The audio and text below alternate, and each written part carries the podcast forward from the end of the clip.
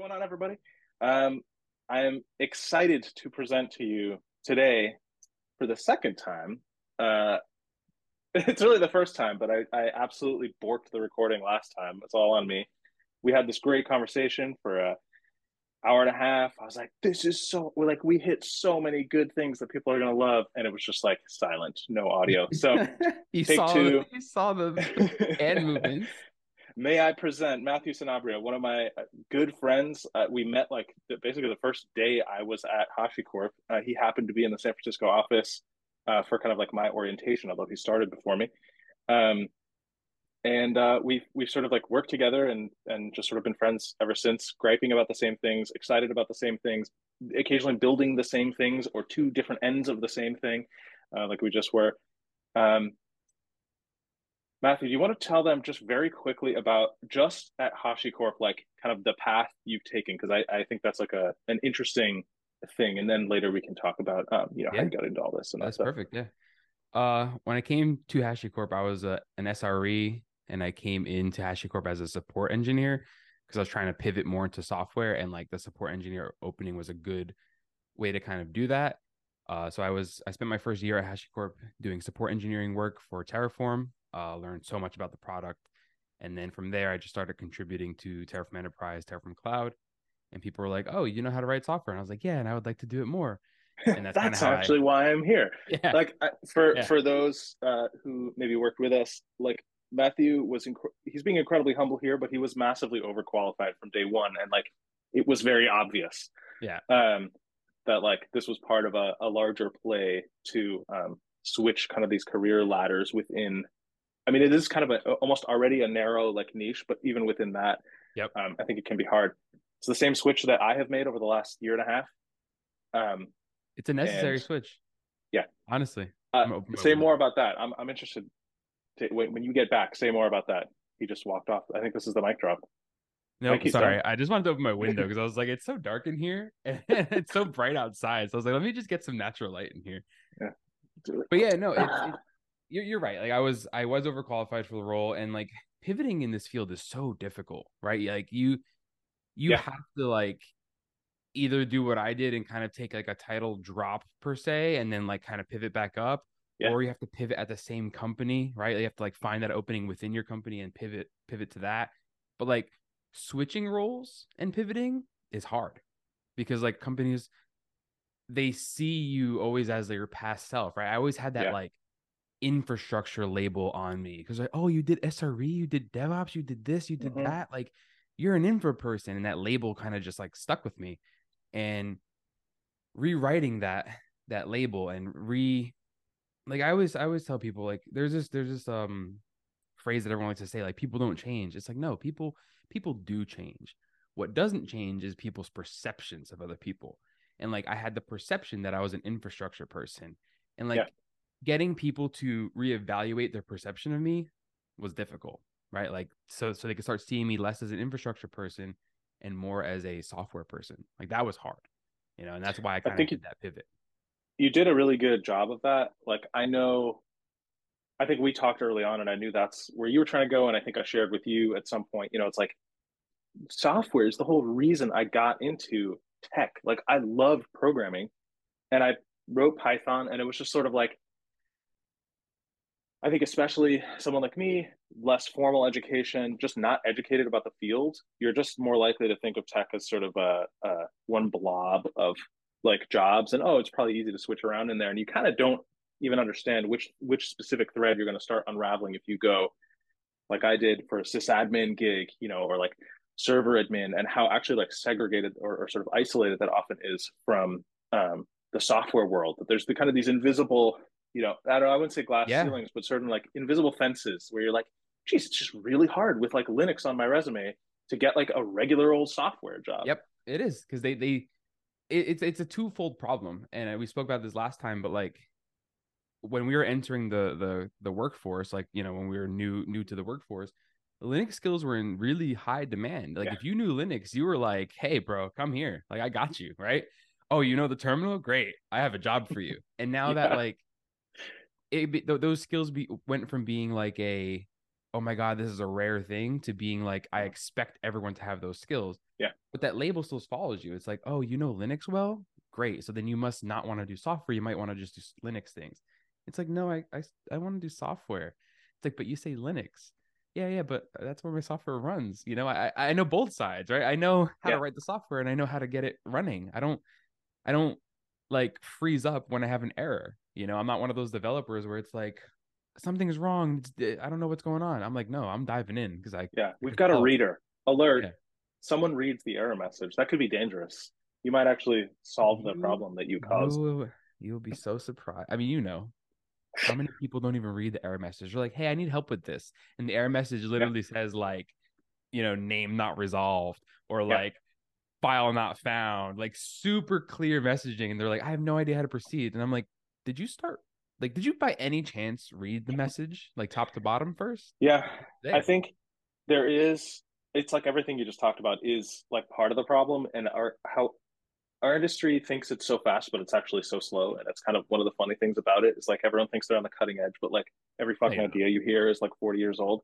Um, and the companies are kind of the same. They think they're on the bleeding edge, but really they're making mistakes that we've known for 20 years are mistakes. And uh, one of those things is like, how long did it take for like the DevOps thing to catch on? And then it caught on as a fucking job role of all things, which is like not the point.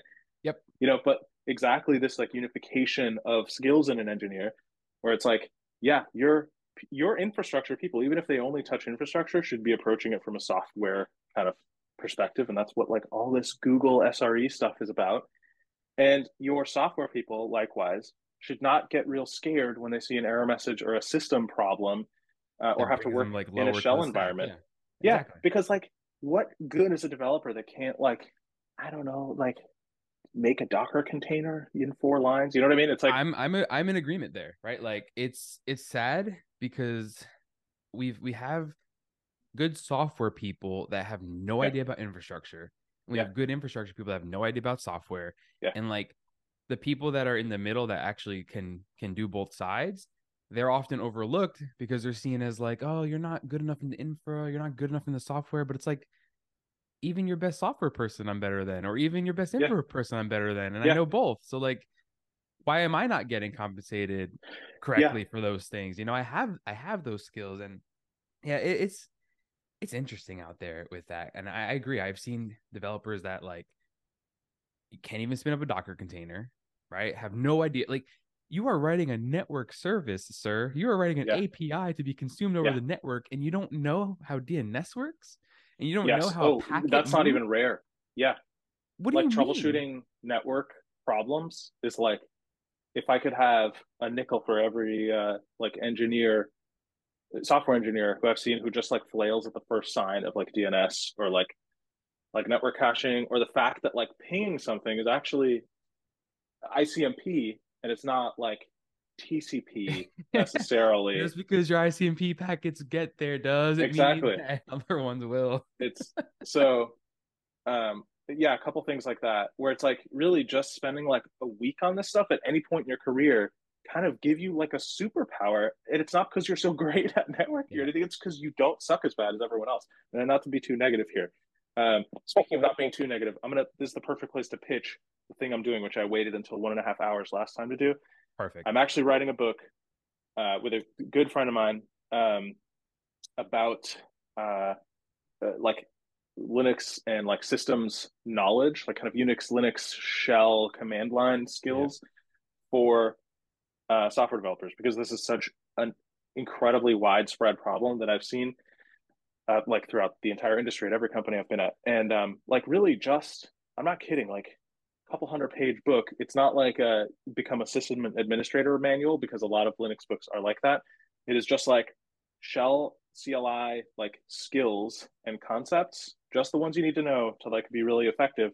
And you would be shocked how few things you need to know to actually become quite, you know, like have a workable skill set um, that's like, you know, far and above uh, the I average agree. developer.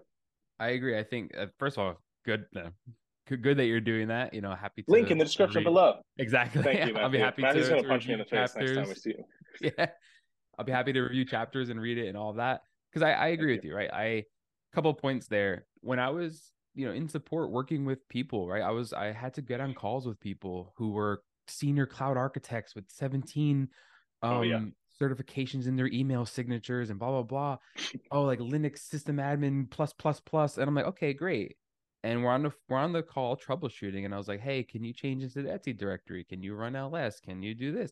Like, and they didn't know how to do that right? They didn't know how to do the most basic of the basic things. And I'm like, sir, your title says senior like systems engineer.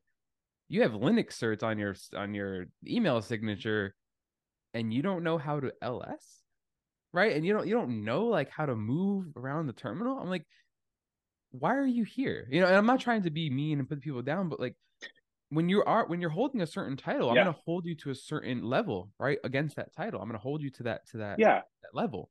And It's not shocked. crazy. It's not a crazy expectation to have. And again, I agree. We're not like poo-pooing people here, but it's like if something's your job and you just like can't do it, you like you should probably learn to do it. Otherwise, you're mm. just going to have a very hard and frustrating time at your job.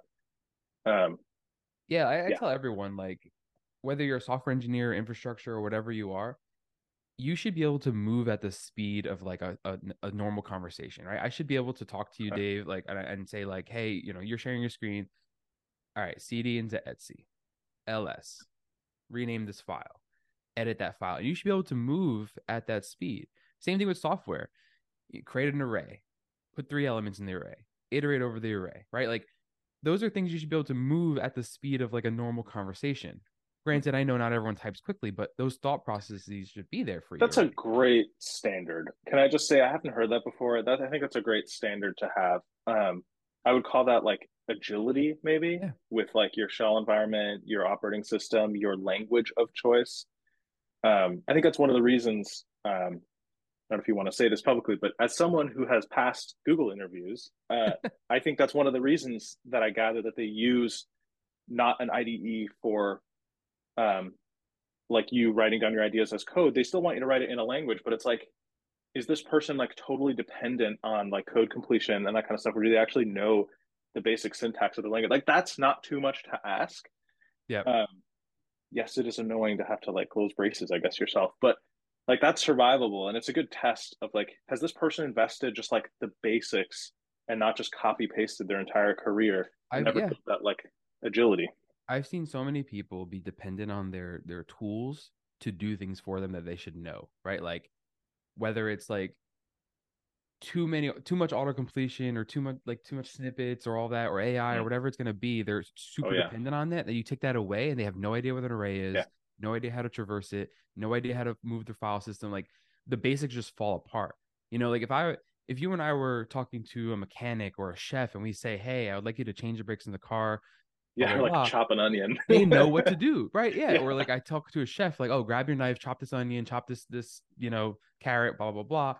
They can follow at the speed of that. Obviously, that's a physical activity that takes more time than just ls enter, but the what I'm trying to get at is they know those skills; those are fundamentals. They can move at that speed now, right? Mhm. Like, and so many of us in the software field, we can move the fastest because technology is so fast and Yeah. we and we choose to move slow.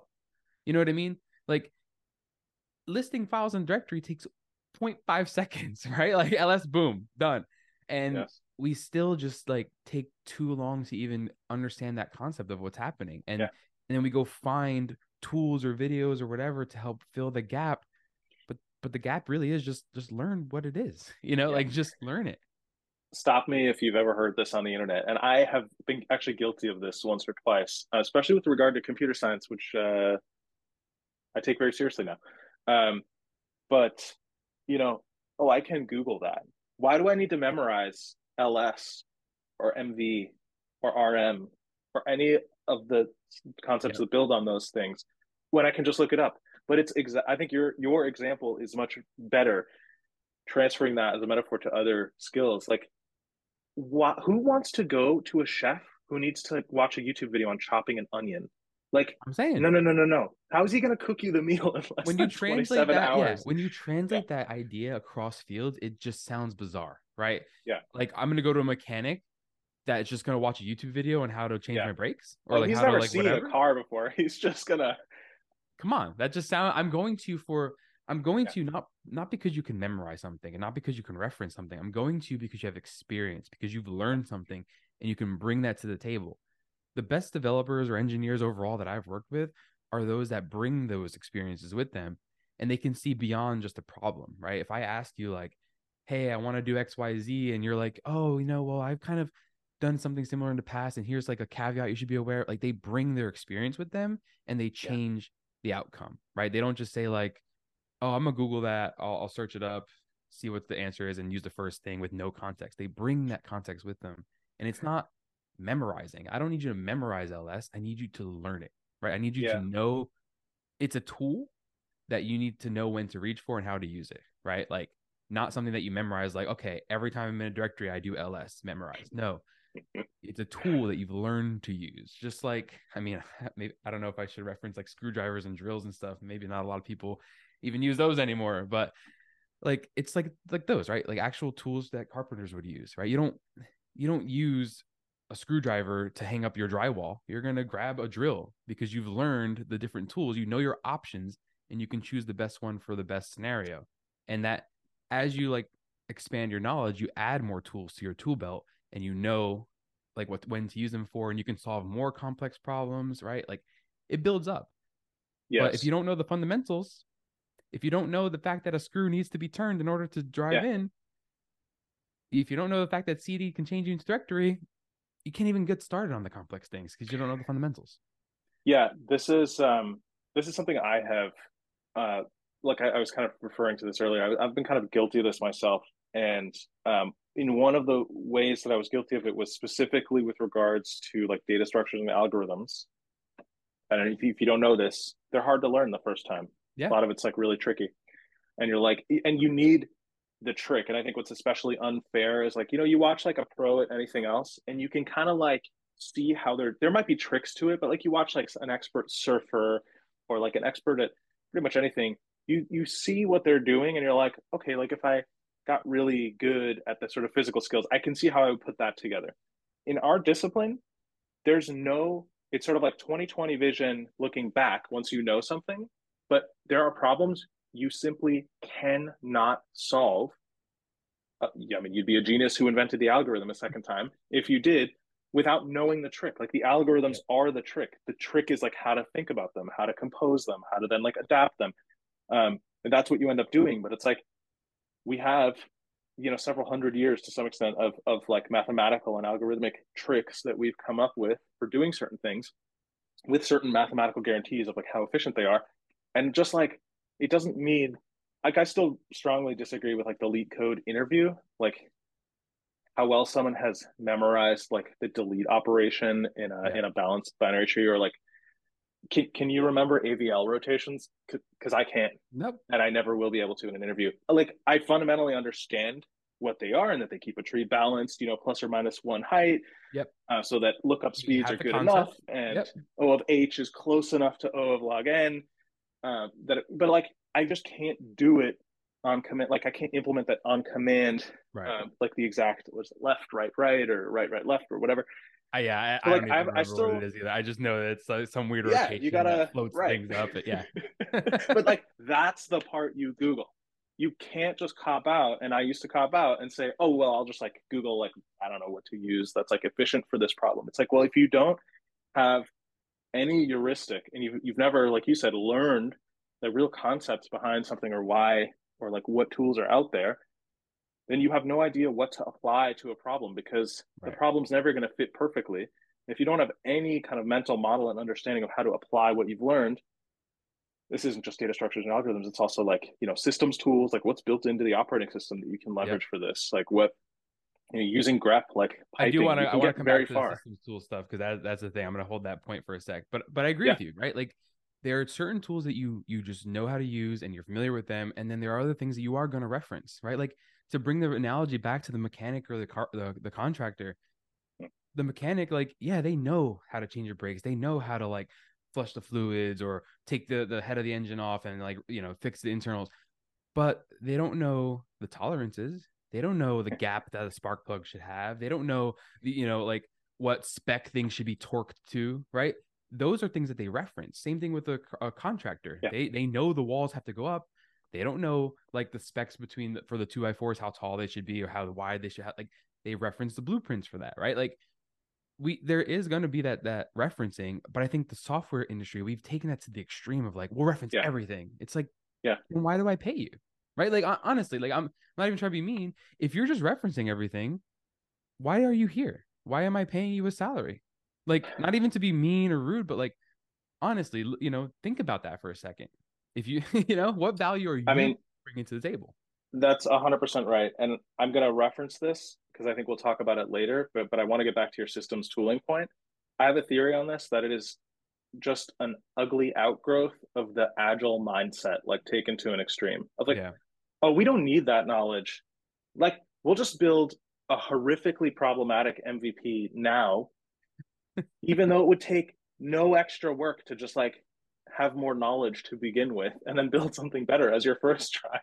But you know, it's like that like that BS like business story that you hear about like agile of like, well, you don't need to know anything to start. You just build like something and then you'll adjust it to because it's like, how many fucking iterations do you want to do?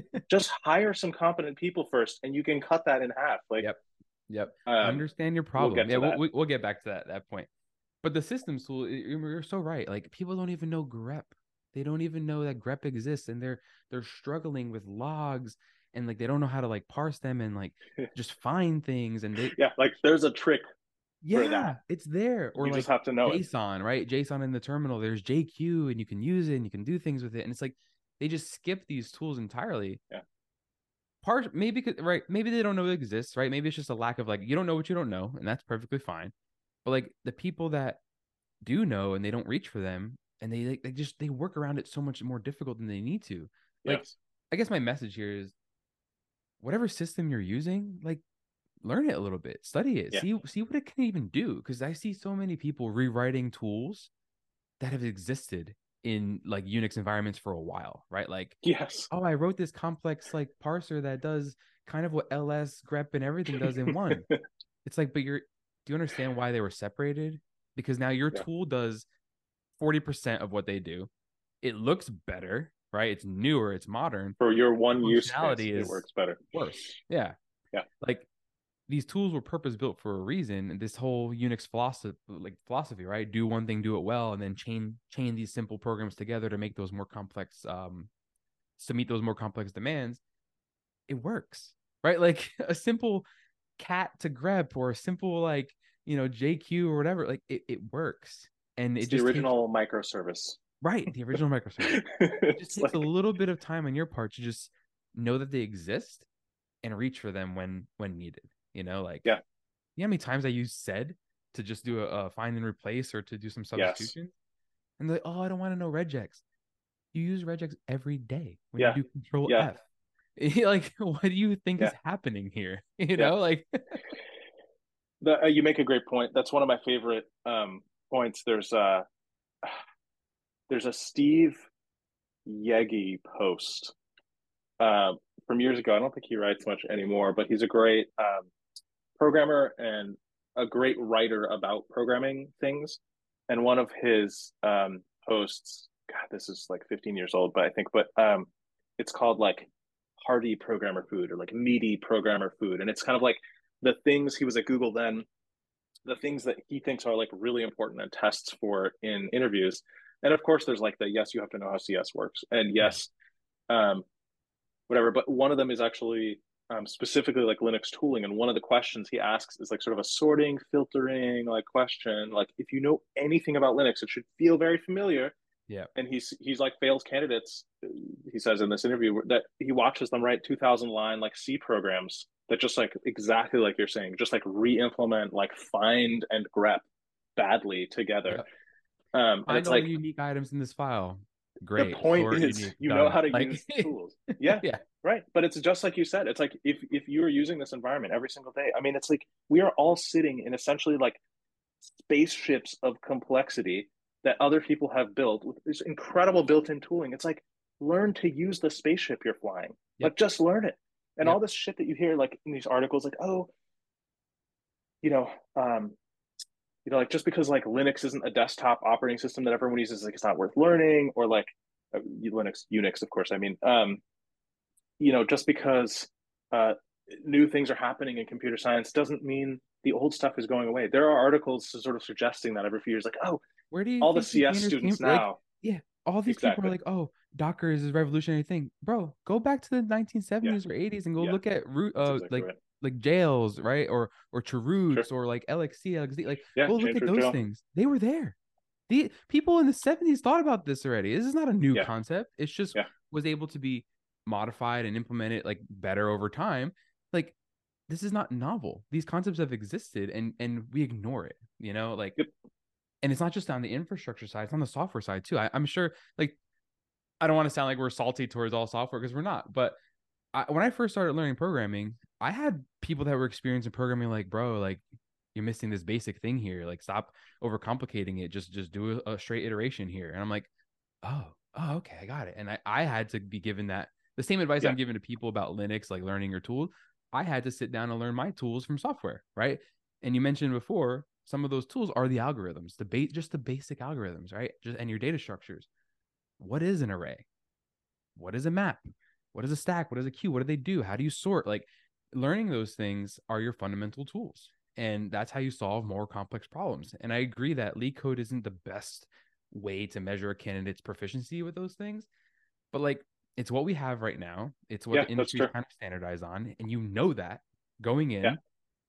So optimize yourself for it, right? Like That's go true. learn those things. That's that's one of the first things I did when I started transitioning over to development is in 2019 I I took Harvard's CS50 course, which is their introduction to computer science because when I went to school, I only studied IT and I didn't learn software, right? I just studied like networking, subnetting, basic system commands and a little bit of SQL and one Java course that I hated. Um so when I was transitioning over to software, I did Harvard's CS50 and I learned the data structures. I learned the algorithms. Now I knew them, right? I knew what an array was. I knew what a map was, Mhm. but I learned them, right? Like I learned them finally to the point where I knew what their benefits were, I knew what their trade offs were, and I Yeah. knew how they were. They You'll in- never iterate through a, jo- uh, a Python like list quite the same way, knowing the price you're paying each time. exactly, That exactly. it's not just a pop, right? and like yeah once i learned more about dynamic arrays and like how that had to be resized under the hood like nothing's for free right like i learned the thing and now i can use that to build up my my skills over time and that was super helpful for me and i i didn't finish the cs50 course at first in 2019 because i was like yo this is way out of my league and then in 2020 i was like i'm gonna do it and i just i finished it it was hard awesome. because they made you go and see it first and whatever i was so glad that Ah, that's interesting. Similar experience with the um, MIT 6006 Double six, yeah courses. There's a few years of them on on YouTube. They're all excellent and they're all different. So I, it's like I'm uh, I'm actually going through another year now, kind of a second time, Yeah. picking up more things. And it's like I again, I I can't keep up with the math still, Yeah. working on it, but um, it's still just like been tremendously useful, and not just for theoretical knowledge or feeling smarter than other people at work or something, but it's like it genuinely solves it helps me solve problems and it helps me know that the solution I've come up with is um optimal or, op- or like optimal. Exactly right. That's the word I was looking for a different word, but it is optimal. Is like Yeah. I know the the trade-offs I've made. I know the cost of what I'm doing with the data here. I know like that this is taking advantage. Like I'm sequentially reading data off of something, so it's going to come out of like the CPU cache in one cache read. Like the you, it just gives you. um Bill Kennedy calls it mechanical empathy. I think. Yeah, I think yeah, it's an interesting mechanical sympathy. Sympathy, Or empathy, sorry. what- yeah, yeah. empathy. I don't know if it's empathy. I don't know if I'm quite a machine, but yes, it's sym- I think it's sympathy. sympathy, um, but yeah, it's it's like I think that's an interesting idea, and that's uh, it's like worth a lot if that just like comes to you as you're doing other stuff. Just keeps you from making mistakes that you would normally make. I I don't harp on this too much, but yeah, That's that's engineering, right? And that's what and that's what this field is. That's not just software engineering, but any engineering. That's that's what we do as engineers. We don't. Everyone likes to say, "Oh, I build things. Oh, I build things. Oh, I build, build, build, build, build." And it's like, great, anyone can build, right? Like there was this, there was this, um, there was this quote that I, I read on on one of the like engineering Reddits, but like it was more of like a construction engineering, and they were Mhm. like, any contractor can build a strong house, but it takes an engineer to build a house that barely stands, right? aka they thought through the exact loads that were That's needed great. and blah blah blah right they made trade-offs and this and that and like it was just it was true it was kind of like funny it was kind of like quirky and funny but it like it made sense right anyone can build an api or a service or whatever Yeah. but can you build one that's performant? Can you build one that scales? Can you build one that functions when it's under load? Like those are the things that when, where engineering starts to matter right? Yeah. and like you said engineering is just having these engineering discussions to weigh the pros and the cons right? The benefits and and the trade-offs because nothing comes for free. If you choose the array you you you might get these benefits but you're going to get these risks. Yeah. you choose the map you're going to get those benefits but those risks and like everything's a trade-off and there's no like objectively correct solution for most of these big problems it's more of a both will work here's what this provides here's what that provides and you have to Yeah. choose one as an engineer You have to choose the one that fits your problem. Yep. And your problem also includes like what are other people on my team going to understand and want to deal with? Like how sophisticated are we making this? Like how like you said about the barely stands. It's like you're you're you are hopefully engineering to a kind of agreed upon spec. That's the idea. Um where yeah, it's like is it good enough? I I think one of the very healthy things I've learned from being in the Go community is like premature optimization is very much frowned upon. Whereas in other languages, it's kind of like code golf is like a fun game or kind of efficiency optimization golf, where it's like if you're building something as part of a process that's going to take three nanoseconds in general to run, like that's the wrong place to optimize if you're doing something that takes five seconds to complete anyway. It's like go engineer or optimize something else, like keeping that kind of perspective where it's not just like, oh, like algorithms exist. We're going to use like a quad tree to deal with like a Yeah. list that's never more than five I'm items. do long. Middle like, out okay, well, compression bro so look, fuck outta here. yeah. yeah like hell yeah Um, exactly I mean, look, sometimes that was such a good episode It's fun.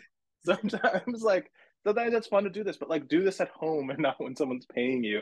exactly Uh, I, I deal. You're gonna learn anyway, you know, on someone else's clock. So, like, you, you brought up a really good point too about it's not just the technical discussion it's will your team understand this code will is it work for your team there's a there's a people side of this too in your engineering discussions it's Yeah. not just use the map versus the, the array it's people understand the array approach better on my team and i have to Oh, take yeah. that into account too because i'm not the Great only point. one that's going to be reading this code i'm not the only one that's going to be maintaining this code I have a team of developers and there is some average skill set among them all, right? There's some like average collection of yeah, skills. sort of like mean the mean, yep, the- that you are programming to. Yeah. exactly.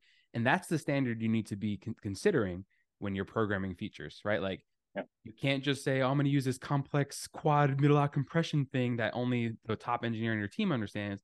And you Yeah. can't also like keep it super simple where it doesn't solve the problem. There's like this mean area where you have to consider when you're choosing, you know, implementations and whatnot and discussing them.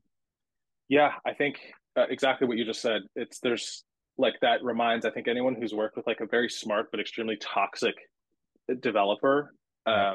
Like that's got to bring up memories what you just said because there is mm-hmm. like you can be completely right and also a hundred fucking percent wrong for like the actual solution in exactly that way of like building some hyper complex like thing that nobody understands except for you and like oh you're such a genius for coming up with it. It's like you don't build software alone. Teams build software. And if you don't if you aren't also building for your team to you know you write it once maybe. If you're good you write it once. Yeah. but you maintain it a hundred times. You add on to it you know several times. You Exactly. may have to re-architect it. Do you have to fucking pull everything apart if you're going to re-architect it? Is it a huge pain? Um yeah and just like I, I think whoever said it um very famous computer person and of course i'm forgetting it but you know it's something to the effect of like you know code should be written um only uh, primarily for people to read and understand and only incidentally for computers to execute Oh yeah, I know. I know the quote. I don't remember. list said people uh, in fact it's probably in It's I'm gonna probably of say it's, yeah. I'm gonna say it's Sussman, probably. But yeah, I I, don't know. remember that, and you and it's true, right? Like, do you think the computer gives a crap about your code? No, it's gonna execute. It's not gonna see any of that. Yeah, it's just you gonna write it in execute you gave it. Like, no one yeah, cares. exactly. Exactly. It doesn't care.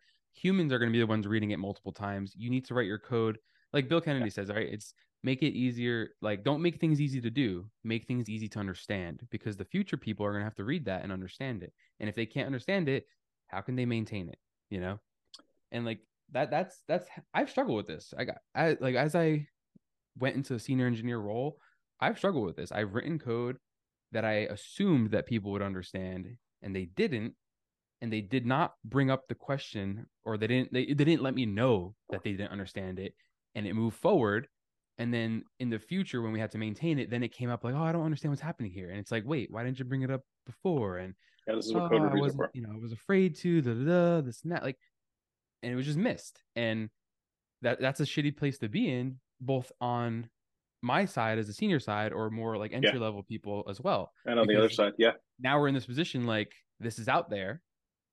You don't understand it well. I didn't know you didn't understand it well, and I didn't like overly communicate what it's doing. And now we we have to make up for of lost time stuck. essentially. Yeah. Yeah. And that, that sucks. And it's been a learning experience for me as well, you know? you, that leads to a really interesting place, I think, which is sort of a combination of things I wanted to touch on, and maybe you have some good idea of how to like approach this in the conversation. But it's a sort of combination of we're talking about teams and team dynamics and how teams build things together. So that's kind of like process and people and that kind of thing. But and uh, you know, sort of like agile and all that, which we wanted to touch on. I know. Yep. But also, I think one thing that you said before, which is just worth pulling in somehow into this, is also like the organization you are in. If it's more than like one team, like if it's more than a startup of five people, the organization has to support kind of what you were talking about before this idea of like engineering, not just building things, but engineering them.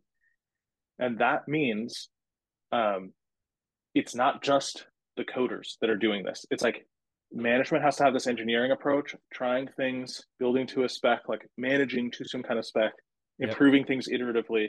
Sales ends up being like that. Your education department ends up being like that. It's like everyone is engineering, even though only a few people, you know, maybe half the company or whatever writes code. Um, that's one of the reasons I fell in love with HashiCorp.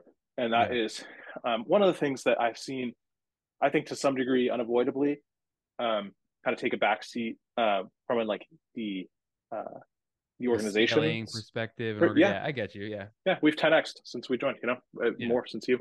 Yeah. Well, yeah. When I joined, I think we were at 350 to 500 people, something along Yeah, those lines. Definitely exactly. under 500. And now what? You were probably under 350 because I think I was still like 360. yeah, or exactly. something like that. And now we're over 2,500 people, right? Like that. Yeah, that is almost about a 10x growth if you think about it, right? Like Yeah.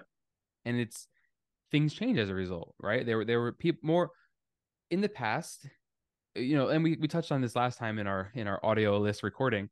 Like startups generally have to be picky about who they hire, right? Because they have limited funds, they have they have time against them, right? They have to get time to market and get that product out there Yeah. and show value. And that means they have to hire high quality engineers. Yeah. Those high quality engineers are going to have to have engineering discussions, move quickly, blah blah blah, all that stuff.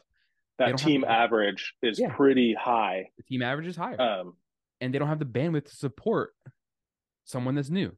They don't. They Yeah. just don't have that bandwidth because they're they're in this go go go mode. Eventually, companies get to a certain size where they can start bringing in people that are newer, which starts to like like you know take the senior engineers have to move toward a mentoring approach and blah blah Yeah. blah and totally. that by definition will slow down velocity. It'll slow down engineering discussions, not because the junior engineers came in and ruined everything. And I don't really like to use Exactly. I like to say like more early career or whatever. But not because Like they came that. in and ruined everything, but because if I'm going to help mentor you, I can't if I if I'm focused on you, I can't be focused on that. And I can't do both Yes. things at once. So by definition, things are going to slow down and that's okay. But it's as long as you're moving the average of the team higher again and you know the senior engineers are pulling and the the more entry level engineers are asking questions and learning and you're moving that average up you're in a good spot if you're not moving that average up you're not going to have a good time Yeah. at all Yeah, exactly. Um, I, that's a I, I actually love that average kind of metaphor because um, just like as an idea, I think like I know Amazon and stuff have that as like, is this person a bar raiser? That kind of I, that stuff can get you can get a little religious about it. I think you can get a little bit like culture fitty with it too, like in a bad way. Um, but I, I do think it's a useful um, kind of metaphor to keep in mind. Um, and that it is, in fact, and this is like why I'm not like mad that HashiCorp got bigger. Uh, it was very good. We made money doing, you know, it's like it's it's good that that happened. It had to happen. Uh, but it is like everything else, an engineering kind of trade off that they did make consciously. Yeah. I mean, it has benefits too. Like it's you know, it can get pretty stale on a on a team with only seniors. Can right. like just not yeah. after you, a few years be a great like environment. Um, and, and by like, definition, seniors have to grow others. That's part of your role as a senior is to right. not only ship great code, but yes. to up level your team. So like you exactly. you can't up level a team that's already up leveled, right? You have to you need newer people that it's, are less experienced. Yeah. A hundred percent. And that really grows you, I think, as a more experienced person is teaching is some I like really even just doing this YouTube channel and stuff has grown me just as much as it's benefited anybody else. It's like that is when you become more experienced, the way to get like a lot more gains is to like teach and mentor other people. Um, so just from a selfish perspective, like you should have some juniors in there eventually, yeah. so that your seniors don't get kind of stale and just start having like pointless arguments about stuff. I agree, and then it makes those senior engineers better in areas that start to matter, writing, yeah. right? Pull request descriptions, RFCs, whatever, oh, yeah. teaching, documenting. They become better in these areas that really matter because they're forced to, right? Like you have to write things down better. Like my my pull request descriptions when I first became a software engineer, they sucked. I was just like, change file, right? Yeah. Or like I did this, and there's just I no one that always said I had what I does what it says on the tin. Like right. yeah. description, like the title's good enough, dude. How just does this make you feel? It. Like a boss, right? Like, and, and I had those those bad pull request descriptions, and now now that I've became more like in a senior role and have to help other people and whatnot, my pull request descriptions are are much better than it used to be, right? Like they don't just explain what's happening; they highlight the the changes, but then they explain the the the decision making process behind it, right? Here's why I chose this approach. Here's what I thought of when I was doing it, so you can get into my mind a little bit and see like yeah. the motivation, not just because the code changed. It we could read the code. I could see what you did.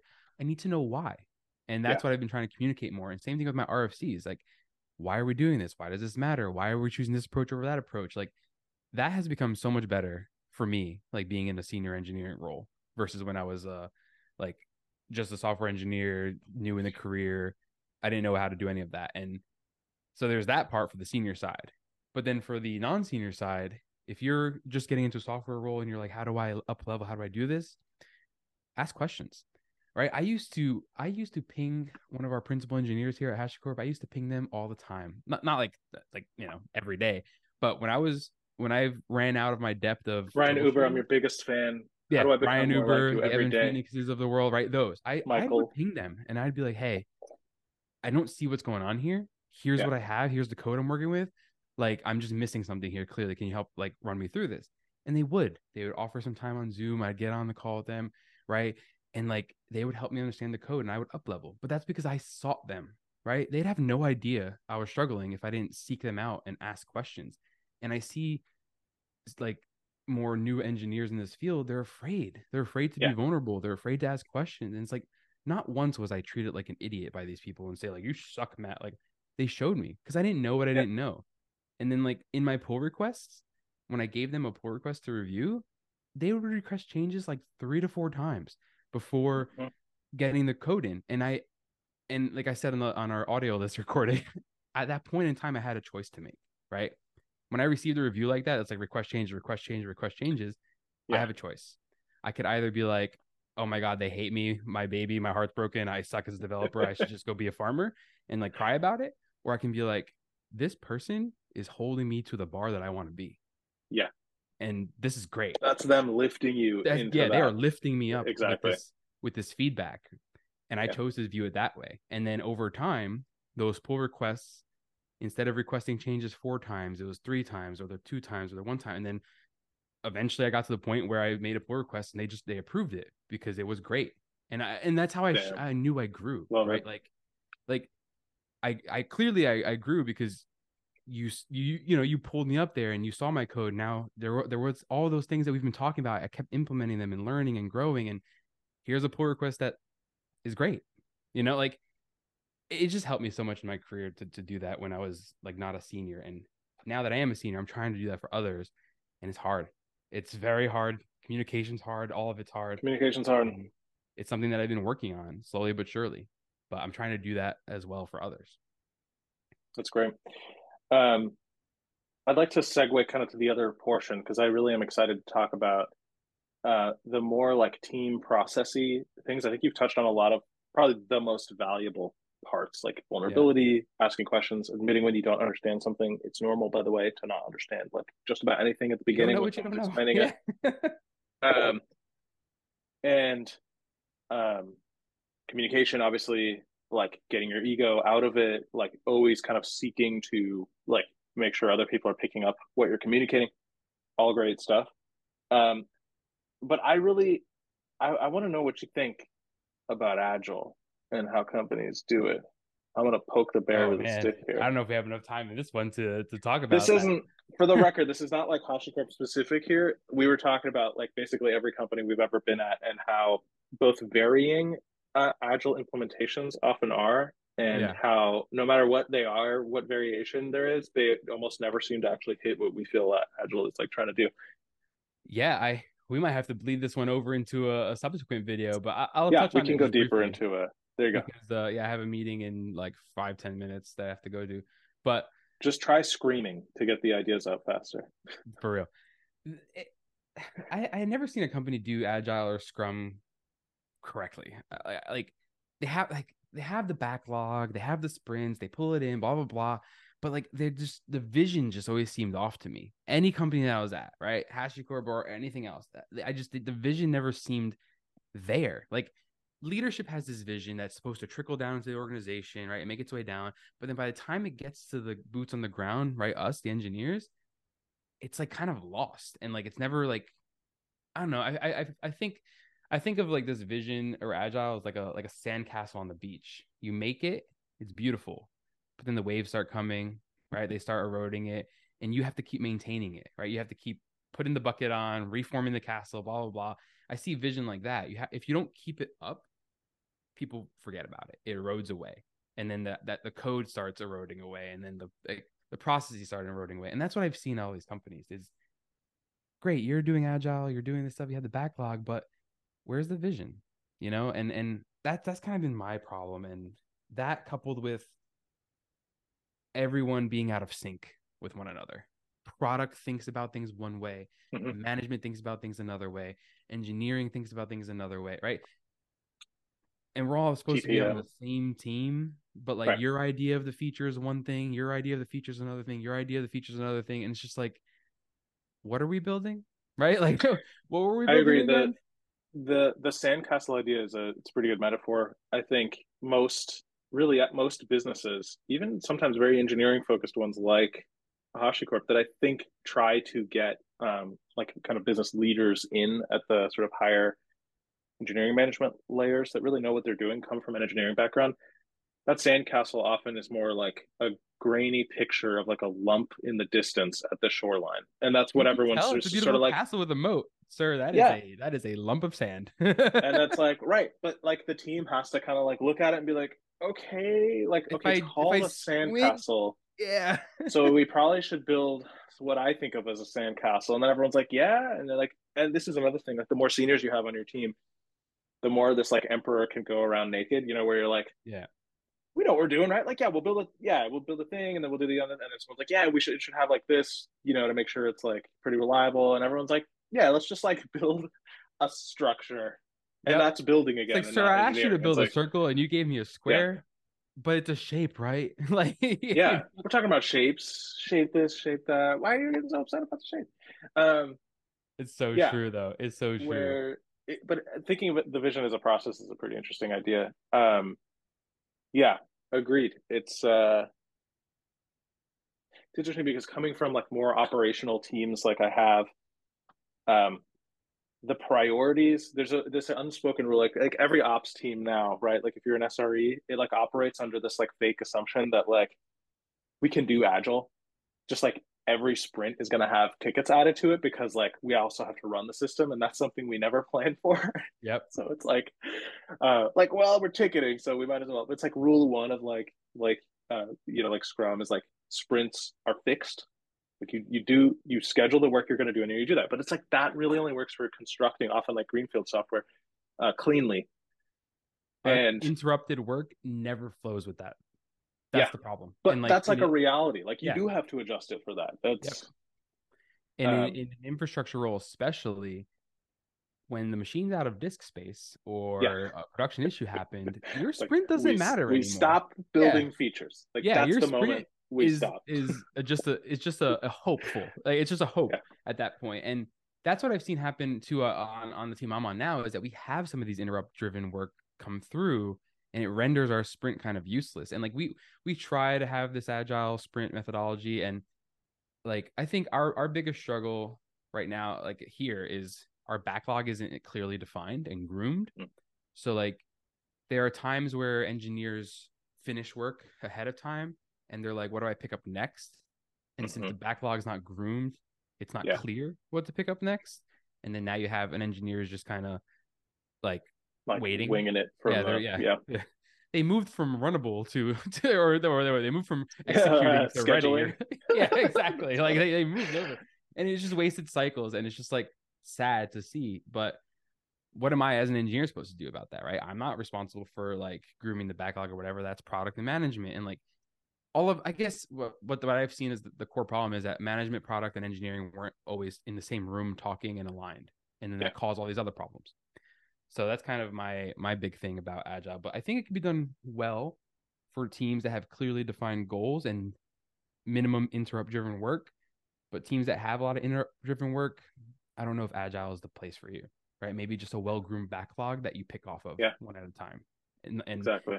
and not really a sprint based thing, but more of like a round robiny thing, right? Like, Dave, you're done with ticket X, great, go to ticket Y, right off the backlog, and Matt, oh, you're done, you're still Or working on ticket B, Cover like, emergencies for the rest of the day while everyone else gets their project work done. Yeah. exactly.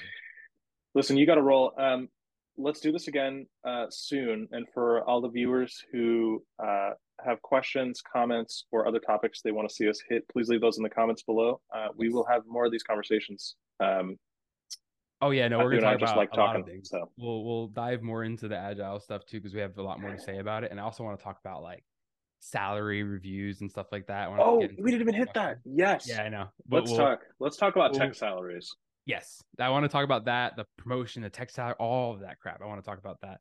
Um, Yeah. So we'll schedule again, and and we have more things to do. But yeah, anyone who's listening and watching this and whatever, like, just know like two things. One, we're not here to talk shit or be spicy or whatever. We're here to just be real, right? We want you to. I'm here to. I'm here to be spicy, Matthew. I Yeah, don't know about you. there's always gonna be a little spice when you're when you're being honest. but like, we're here to show you the reality, right? To to to communicate Yeah. the reality to you and not give you this like fluffed up like overly edited video of like, oh my god, here's the best parts and none of the bad. Here's my Instagram photo, even though I took 700 of them that you didn't see.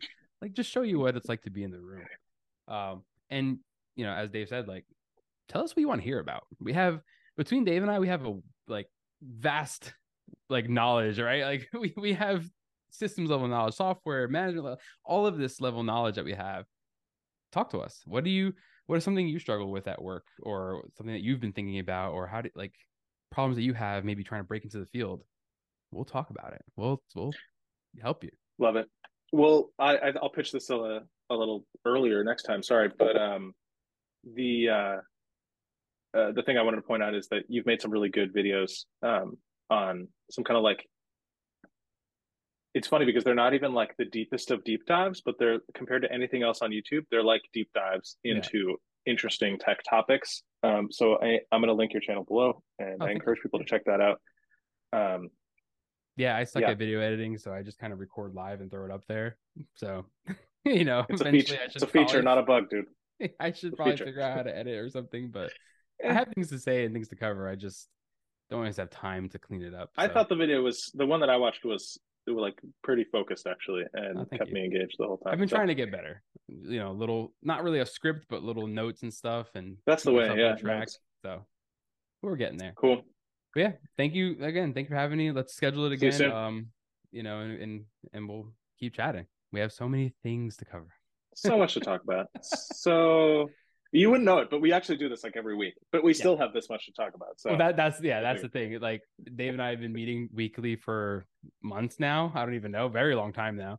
long time. and we tend to talk about all these cool topics and we're like you know what we should just record what we talk about and post it because there's some really good stuff that comes up here and this is that so you're welcome You're welcome, you're world. welcome now you can now you can contribute and be part of it. So yes yeah, exactly cool. But See you Awesome, man. time. Thank Thanks you for doing again. this, man.